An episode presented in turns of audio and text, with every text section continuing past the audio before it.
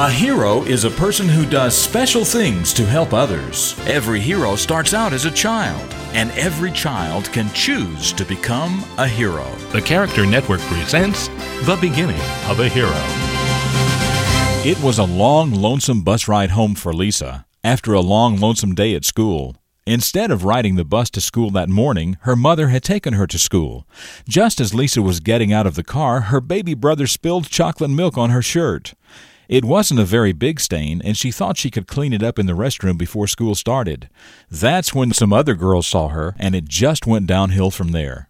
Lisa had always been a good student. She made good grades, but it really bothered her when others would tease her, although she was mostly just quiet about it. Later, as Lisa was telling her mother about the day, she burst into tears. Her mother consoled her and explained that people who choose to put others down are just making very bad choices. She said they often have someone in their own lives who are hurting them, or they haven't made the effort to accomplish things that would make them feel good about themselves, so they think they must make others feel bad. At the very least, she told Lisa, they are just very selfish people.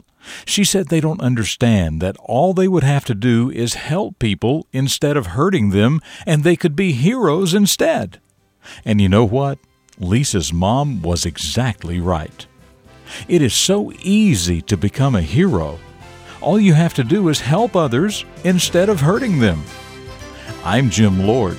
That's what I know about the beginning of a hero, and I know that you can become a hero too.